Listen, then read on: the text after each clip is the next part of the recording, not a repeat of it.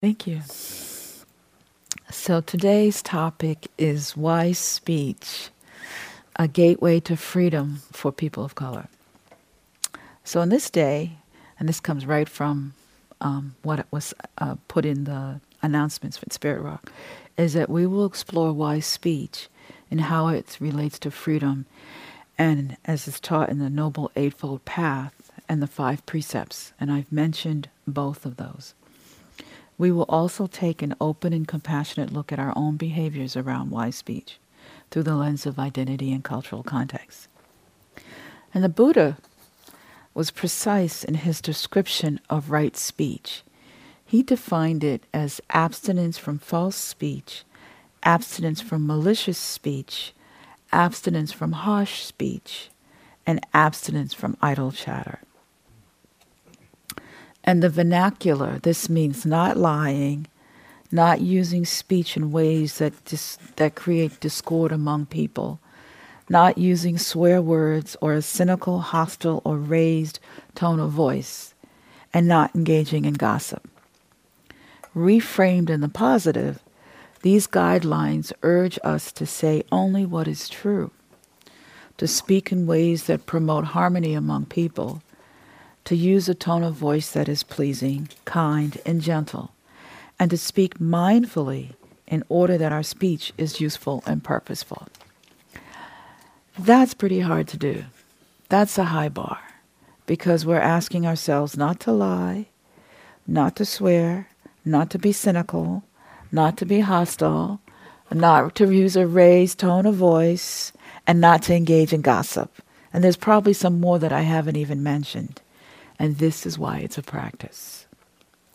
And the Buddha said, All that we are is the result of what we have thought.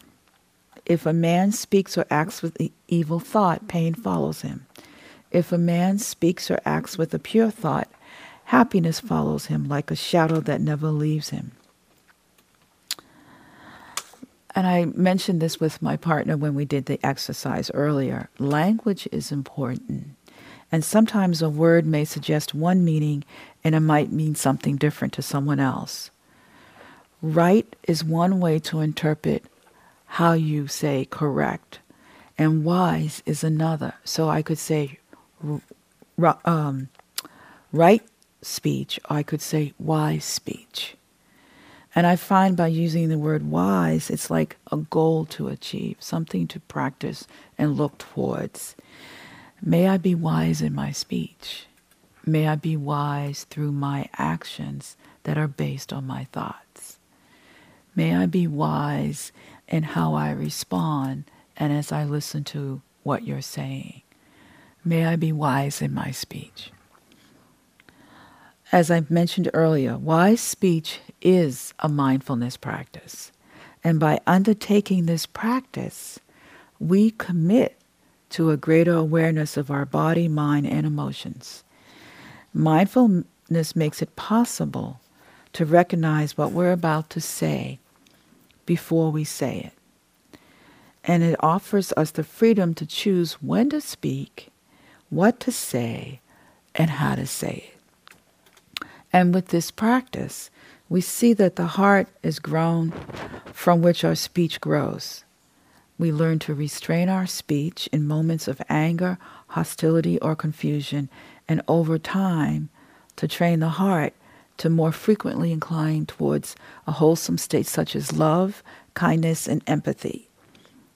Now, with this practice, learning to restrain our speech in moments of anger and hostility or confusion I think are some of the most challenging, challenging experiences. I also think it's challenging when we're feeling good and how to articulate that because some of us may not be comfortable with feelings of joy or happiness. But when it comes to anger and hostility, it's easy to snap and go there because in some ways what we're doing is defending against being vulnerable and someone noticing that what you said hurt me. And can you say, this hurts right now and I, I can't have a conversation? Sometimes that's really hard to do So we might shut down, we might lash out, we might cuss you out, we might roll our eyes, and we still might roll our eyes and do everything else as well. We might not say anything and then just swallow it, which is a form of harming ourselves because it hurts. And where does it go when we swallow it? Where does it, what's the release? How does it shift? How do we shift and change energy that's so hostile to ourselves and even to others? And I believe that all of us are not intentionally trying to hurt someone else. That's not who we are. I know that's not how I was raised. My grandmother would roll over in her grave. So I can imagine for many of you, that's not how you're raised. We are raised to be kind, to be considerate, to not cause harm. And yet, there are the moments and them times where all the practice goes out the window. And it's like, oh my God, did I just say what I said? And then you see the words go out, and you're like, wait, can I pull them back? And, you know, it's like, can please play rewind? Let me pull those back. Let me, oh my God. And then the person's reaction, you know you hurt them. Even if they're saying, I'm fine, their body language, their facial gestures, their tone of voice, you have just done some damage. And not intentionally. And it does and when I use the word damage it may seem harsh, but I'm not trying to be harsh, but I know that's how I experience when I hurt someone. I have caused damage. And then it's like, can I make this up? Can I make this right? Can I make this better? Can I make you feel better? Sorry is not enough. So to say I'm sorry in that moment, I think it's like putting salt on the moon. It's like, you know what? Maybe I just need to be quiet right now. So this is a practice. It is an ongoing practice. The teaching about wise speech assumes imperfection. Our mistakes are a vital part of our learning, and it is such a painful part of the learning. Can I get this without making a mistake, please? Can I not put my foot in my mouth again? And then as I open it to speak again, my foot goes further in, and then I'm like, you know what? I'll just close it. Is there another way to do this? So these mistakes hurt, but I bet and guarantee, okay, I don't bet, but I guarantee that for some of us, those kind of mistakes are a teaching tool to say, oh, I did this before. I don't want to do this again. How can I do this different? And when you don't have choices and you don't have tools, you do it again. Unfortunately or fortunately, we need to lie, exaggerate, embellish, use harsh and aggressive speech, engage in useless banter, speak at inappropriate times, in order to experience how using speech in these ways creates tension in the body, agitation in the mind, and remorse in the heart. We also discover how unskillful speech degrades personal relationships, and ultimately diminishes the possibility of peace in our world. It starts with me. It starts with us. Listening is also very important. Webster dis- Dictionary defines listening as paying attention to sound and to hear with thoughtful attention and the exercise we just did recently, that was the goal, was to pay attention. And not just to sound, to the body language, to the facial gestures, to the energy, the energy field that you cultivated in sharing with this person, in listening to this person. So to hear with thoughtful attention is not just my body is present, to hear you with thoughtful attention it's also my mind that right now I am focused on you. It is also my heart that I am opening my heart and softening it so that I am receptive and a receptacle for the energy and the exchange that we are having in this moment. And it can be, as someone said, vulnerable, and it can also be very intimate, and also can be very scary and frightening because it's not something we do all the time. This type of listening is what Thich Nhat Hanh calls deep listening. And physician Rachel Naomi Remen calls it generous listening. And uh, Joan Halifax calls listening from the heart. And when the and the Quakers call it devout listening. So like any other mindfulness practice, deep listening is both a skill and a practice. Um, in February of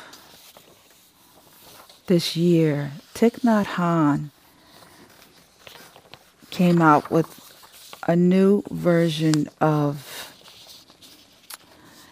mindfulness trainings, 14 mindfulness trainings that he did at the Great Ordination ceremony at Plum Village. And he said that these four mindfulness trainings help us cultivate concentration and insight, which free us from fear and the illusion of a separate self. The ninth mindfulness training is on truth and loving speech. And this is what he said Aware that words can create happiness or suffering, we are committed to learning to speak truthfully, lovingly, and constructively. We will only use words that inspire joy, confidence, and hope, as well as promote reconciliation and peace in ourselves and among people. That's pretty challenging when you're upset and you're not hearing each other. We will speak and listen in a way that can help ourselves and others to transform suffering and see the way out of difficult situations.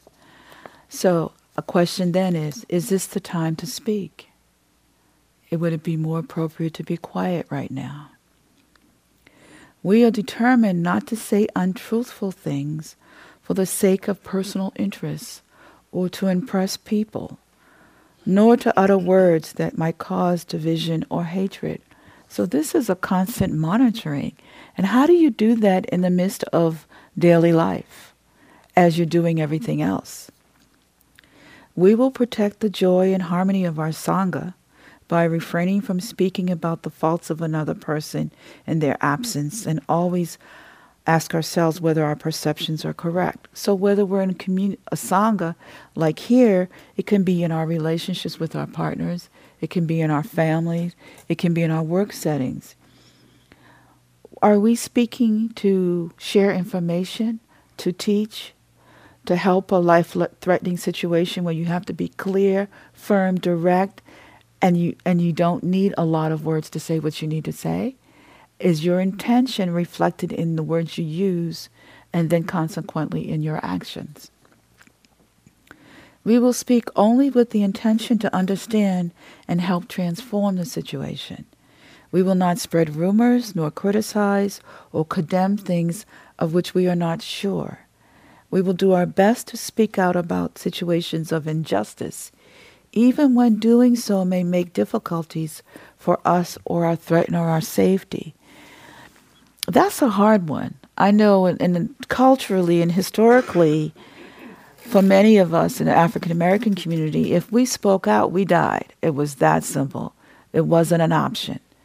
Whether it was about the injustice that was happening in front of you to a family member, or whether it was the way you were being spoken to, or the way your child was taken away from you, you speak out, you die.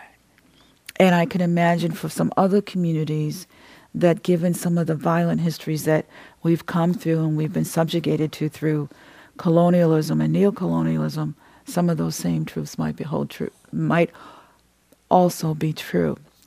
Martin Luther King Jr. said, I believed that unarmed truth and unconditional love will have the final word in reality. This is why right, temporarily defeated, is stronger than evil triumphant. Again, this practice is very challenging. And it's an honoring practice because honoring and honorable. not only are we doing it for ourselves, and I keep coming back to this, but we do it for others. If we have children in our families, you know we're always modeling, we're always correcting, we're always intervening, and sometimes our actions speak louder than words. And uh, most recently, for example, my daughter and grandchildren came to visit, and my daughter granddaughter is 17, and she's like, "Nana, you're the most my most favorite um, person in the family next to my mother, but you come first. And I'm like, okay, so what does she want?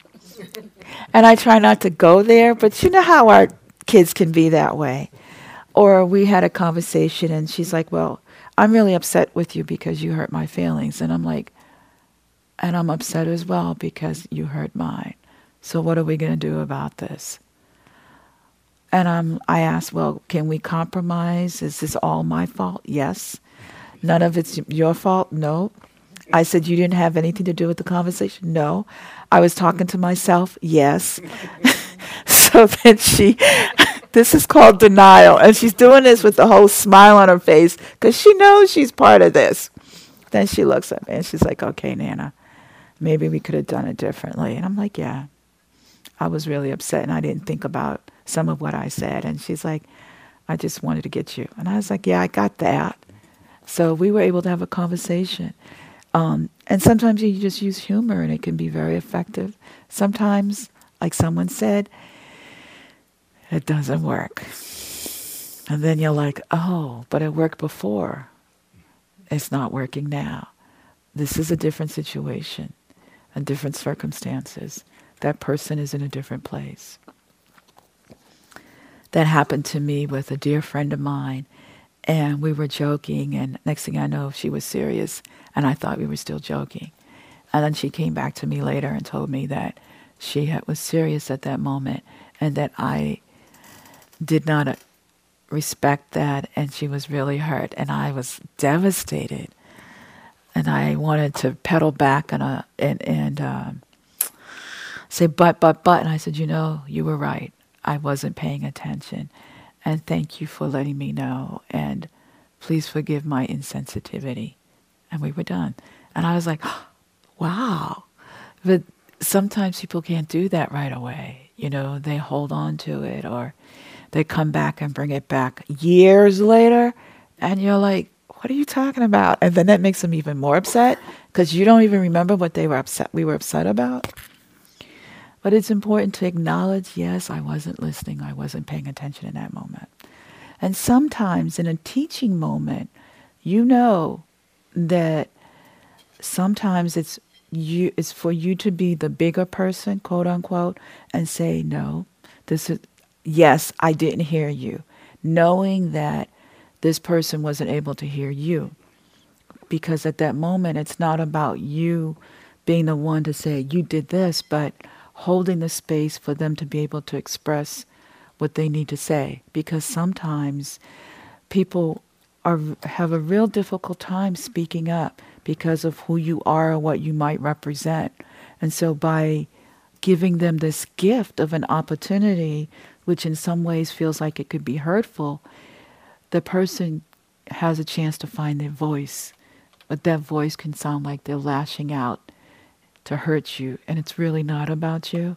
But if you can hold it in a bigger space, there's a way that there's an exchange of learning for both of you. That's a hard one, too. And that's a practice as well. Um, I wanted to say something about the importance of having a forgiveness practice, and we'll talk about it some more later.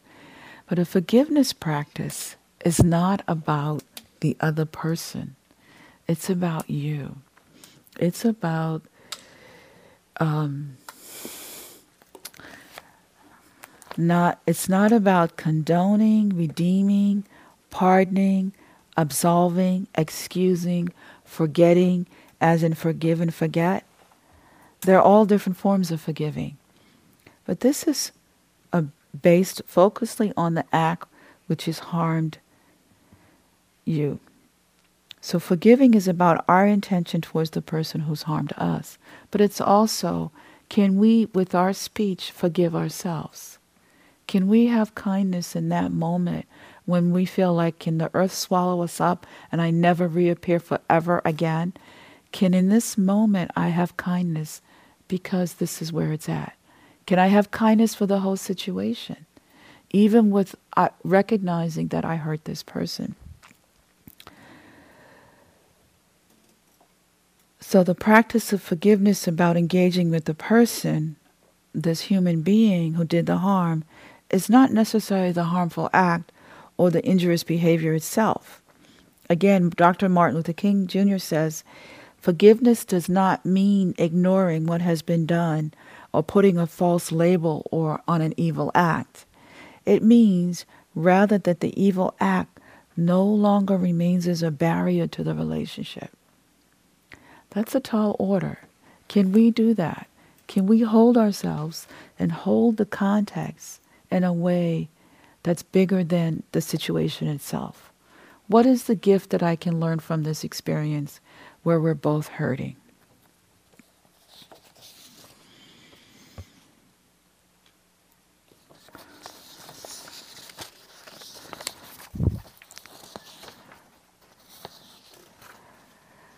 So I'd like to share three acronym, acronyms. And I find that they're very helpful. And um, they all have been, I've learned them from different teachers over the years. The first one is called RAIN, just the way it sounds R A I N. RAIN means recognize, A is accept, I is investigate, and N is non attachment. So, as I am having this conversation, as someone has hurt me, I recognize that I've been hurt. I accept it. I investigate. Well, was this really about me? Is there some miscommunication? Is there a way that I'm not hearing them? Or is there something I said? Or maybe it's about them. Or maybe it's the situation and we both don't have enough information. And then N, non attachment. Can I not be attached to this? And then there's stop. Just the word stop. And the acronym is the first letter is S, which is stop. Just stop right now in this moment. Take a breath, a full, deep breath, and notice okay, this is really a hard conversation. I, my intention is to be as clear as possible and not to cause harm. I need to be clear, I need to be quick, and I need to get this done. Observe my body sensations. My heart is beating fast, my hands are sweating. I'm really hoping that this gets through. I feel like I'm going to pass out. I really need to say what I need to say. And then the P, proceed. Just go on. And you can do this anywhere. I, I use this example like, for example, when you drive, you're at a red light. You have to stop. You can just do this very quickly. By the time you finish this scan, the lights changed and you moved on. You can do this when you're having a conversation. You can do this when you're having a conversation with yourself. I have to do a presentation next week in front of a group of people, and I have to do a PowerPoint, and I have never done a PowerPoint. You think I would have? I've been avoiding them for years. I did the PowerPoint, and a friend of mine came over and she helped me edit it, and I practiced my presentation in front of her. I know this woman, she's my friend. I had 20 minutes, she's timing me. I'm flubbering all over the place. I know the topic like the back of my hand. I'm talking about mindfulness. How hard is that? 20 minutes later, I'm sweating. Um, I mean, she's applauding, and I'm like, oh my God, what just happened? So we do that even when it's familiar. We go through what are anxieties and changes that we go through to prepare for something, and our self doubt comes up, and we give ourselves a hard time but we can be kind in the moment. And then wait. Uh, Sylvia Boorstein, who's one of the teachers here, came up with this acronym, and it's called Why Am I Talking? so wait. Do I need to talk right now? Why am I talking? Can I step back and let someone else step forward? Or is there a reason or is it is it necessary in this moment? Is it timely? Am I speaking from the heart? Am I saying what needs to be said? And then I might say, you know, no, I don't need to talk. I'm just showing off because I know this topic and I want people to like me. You don't get to that awareness the first time we're running it through our head, but there might be some element of that. Okay, so do I really need to speak? No. Or someone is saying something that's really offensive. No one is speaking. I know I want to speak, but I don't know what to say. My heart is beating like it's going to come out my chest and it's going to fall on the floor. I really need to say something. How do I want to say it? Because I'm already hurt from what was said. So, do I want to lash out? Yes. Do I want to be ugly? Yes. Do I want to hurt your feelings? Yes. Am I going to do all that? Oh, no. So, all that goes through my head. And then, as I'm going through all that, I'm thinking, take a deep breath. Okay, now, what is it I want to say? And I may choose do I still, I may choose to say it, but do I need to say it in front of everyone? Is this a teaching moment or is this something I can go to the person and say privately? So I may end up still saying it, which I have in the past, but I will go to say it to them privately, which has been just as intense and powerful and big to do as it is to say in, in a large group of people. But I've been practicing those um, different acron- not acronyms, those different practices. And those acronyms are really a great way to get to them quickly. And sometimes you have to make, what is it, split second decisions and trust that that's what's right. And you know when you do that, it's right. Because it comes from your gut. You don't think about it. You, I mean, in terms of thinking, you don't think about it. It means you don't hesitate. You know what you need to do and you do it. For example, you, you know, like a mom with a little kid and the child is about to run out. She don't think, she grabs them immediately because instinctively it's what you need to do. And that's trusting our intuition, not hesitating and moving forward, and moving forward from this place of agency. So when we're talking about wise speech and practicing it, we're also learning how to move from this place of knowing with agency.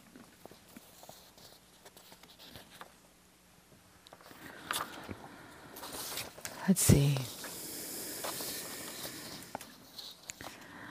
I also mentioned that the when we um, did the precepts earlier, I mentioned that um, wise speech was one of the precepts, and I want to go back to it. aware of the falsehood and deception in the world and the power of living and speaking the truth, I stand in the presence of the ancestors and the earth and future generations and vow to cultivate the ability to listen with clarity and integrity in all I communicate by my words and actions aware of the falsehood and deception in the world. I'm also aware of the falsehood and deception within myself. I am also aware of the falsehood and deception in my relationships. I am also aware of the falsehood and deception in the agency that I work for and the administration. And the power of living and speaking the truth. I can't remember who said, um, and I'm paraphrasing, Speak the truth and it should set you free. Again, it's about timing. The power of living and speaking the truth, we've seen it over and over and over, not only historically, but even currently. You can, I've seen um, quiet demonstrations with lots of people and no one saying anything. And the power of the unspoken word to send a message is resonated so strongly and no one has said a word. That is, is a practice of wise speech. There are times when I remember um, reading some of the things that uh, Dr. King talked about earlier when back in the late 50s and the early 60s and his actions and the way he did what he did in terms of helping support people, galvanizing around marches. Although those weren't in silence, there was a place that he came from where he held for the community and the world. This too is love. This too is revolution. This too is freedom. So when we move and speak from that place that we know is our truth, that is an experience of liberation.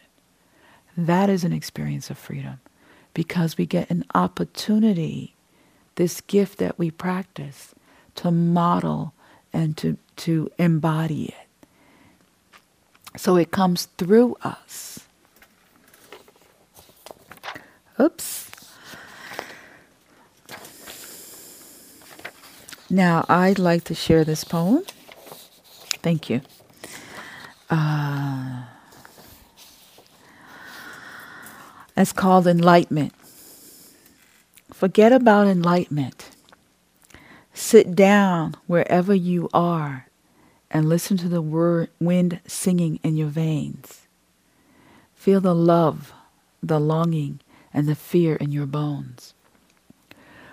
Open your heart to who you are right now, not who you'd like to be not the saint you're striving to become, but the being right there before you, inside you, around you. All of you is holy. You already more or less than whatever you can know. Breathe out, look in, let go. And in the next line of the precept, I stand in the presence of the ancestors and the earth we all know how important our ancestors are.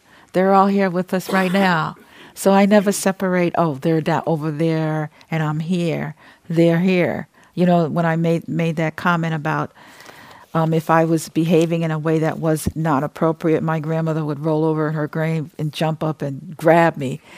That's because she watches over me. And I think that for many of us, our ancestors are alive with us. And the earth, when the Buddha became enlightened, his witness is the earth. Who witnesses me? He put his hand on the earth and said, The earth is my witness. When we walk, our feet are on the earth. The earth is our witness. The earth holds the bloodshed of all the suffering of all the people who ever lived in this country, on this land. This earth is our witness. And to honor this is part of not only for wise speech, but the integrity of who we are, not only as a race of people, but who we are as a person. The earth is our witness. And every single time we move and step, she witnesses us. And future generations, for most of us, we're like mid 50s and over or not. I'm not going to make that assumption. So, who do we leave our legacy for? What are what are our reasons for doing what we're doing? Why are we sitting in this room? It's not just for ourselves. I can't imagine it's just for ourselves. It's for those who come after us. There is for those who are in our lives. It's for those that we come in contact. It's for those patients we see. It's for those clients who come to us for help. It's for our, our, the consultant work that we do with our clients who want our assistance. We move forward for all future generations so that the world is better for them and so that the earth may finally have peace. And we vow. You know, for those who are married or those who are in committed relationships, or you're doing something where you are committed to, you have vowed. You have vowed that this is so important to you, that this is sacred, that this is something you cultivate and you work on all the time. We vow. We vow to cultivate the ability to listen First, the ability to listen, not talk, the ability to listen with clarity and integrity in all that I communicate in my words and my actions. That is a tall order. That is our practice. That is cultivating wise speech. And through this practice, moment to moment, we can have experiences of peace and freedom. Because ultimately, it is the freedom for all beings. And so when I when I think about this pledge or I remember it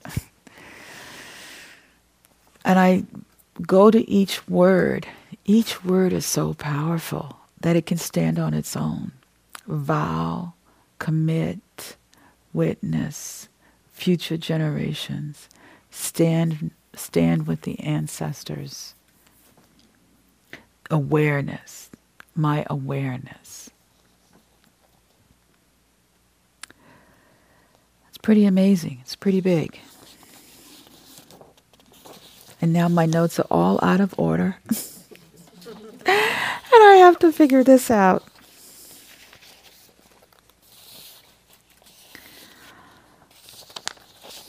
For people who are deaf, how does wise speech work for them?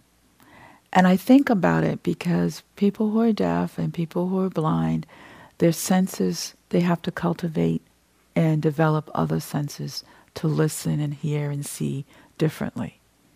So they're working with different emotions, not different emotions, different senses that we take for granted.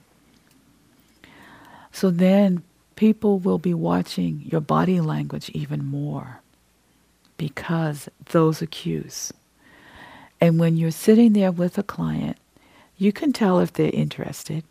You can tell if you have your audience, the eyes glaze over, and then people are restless, and then people are looking around, and then they're talking. And you know, like when I teach students, I see it all the time. And I'm like, okay, so who's bored? This is when classroom, when I'm dealing with fifth graders, they raise their hands. Then it's like, okay, so who likes to daydream? So who's daydreaming right now? They raise their hand. So who's not interested in the subject? They're not interested. They raise their hand. But what I've done is I've sparked the interest because I've named the behavior. So it's like, okay, I'm not getting in trouble because I'm not listening. You're actually paying attention to me. I'm not getting in trouble because I'm daydreaming. I'm not getting in trouble because I don't remember what you said and you're not asking me a question. So then it's like all of a sudden they're interested. That's reading the body. That's reading the language. That's reading the room. That's also a way of cultivating wise speech. How do I reach you? How do I reach this audience? How do I make the children hear what I have to say and be interested, even if it's just five minutes? So, wise speech also helps me with this. It helps me with this practice. Let's see. This is what happens. I put I should have numbered my pages. So wise speech adheres to the truth. It's also gentle. It's not harsh or abusive. Abusive language is a form of lying. First, skillful speech is always truthful. Lying creates discord. Love does not exist without truth. All religions speak about the importance of speaking truthfully. And I think all of us understand this as well. It's a very strong statement to say that abusive language is a form of lying. Because what, was, what is suggested here is that is this what you really want to say? And are you using your skills and language to be in a way where a power dynamic? So you're using words as a way to separate you from someone else. Or you're using words in a way that someone doesn't understand it. And you know that, and so you're using words in that way. That's intentionally, in some ways, being harmful you know, when your lang- English is not your first language, I've noticed like when I was um, traveling in Cuba, some of the people, of course, like Spanish is the first language, but many of the people speak English. And I noticed that some of the people that I was um, on this tour with, when they would speak to some of the other people in, in who were Spanish speaking, they would speak louder and slower, and they would change the words they used. And I would just felt myself cringe inside. And I said, if I'm experiencing this, what must it be like for the person who's listening? And I don't know if we even even take that into consideration when we're speaking to someone and English is not their first language, or we're speaking to a younger person as if they don't understand us. So it's another way of training and reframing our mind to um, really understand how, in the many ways that wise speech shows up, or speech shows up, and the ways that we can cultivate wisdom on how to do it differently. And sometimes it happens so quickly, and we can come back to it and say, you know what? I just said this. I realize it might have been harmful. Please forgive me. Someone might say, oh, no, it's not a problem. Or someone might just be so surprised and say, thank you. Because we don't know how we affect other people. I think our intention is always to be as kind as possible. And that doesn't always happen. So I'd like to end with this quote from Sylvia Boorstein. Every moment of mindfulness is a moment of truthfulness, of directed knowing. Direct and clear, true understanding is such a relief.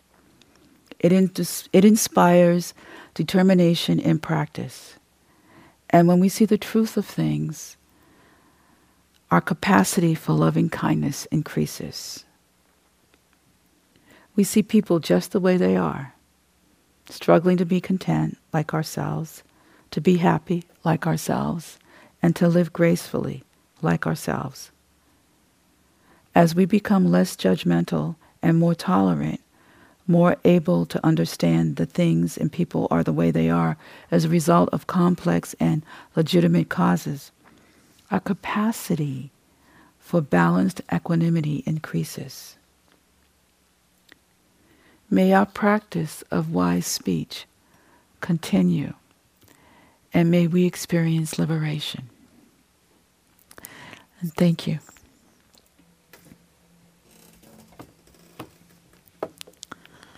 Thank you for your practice.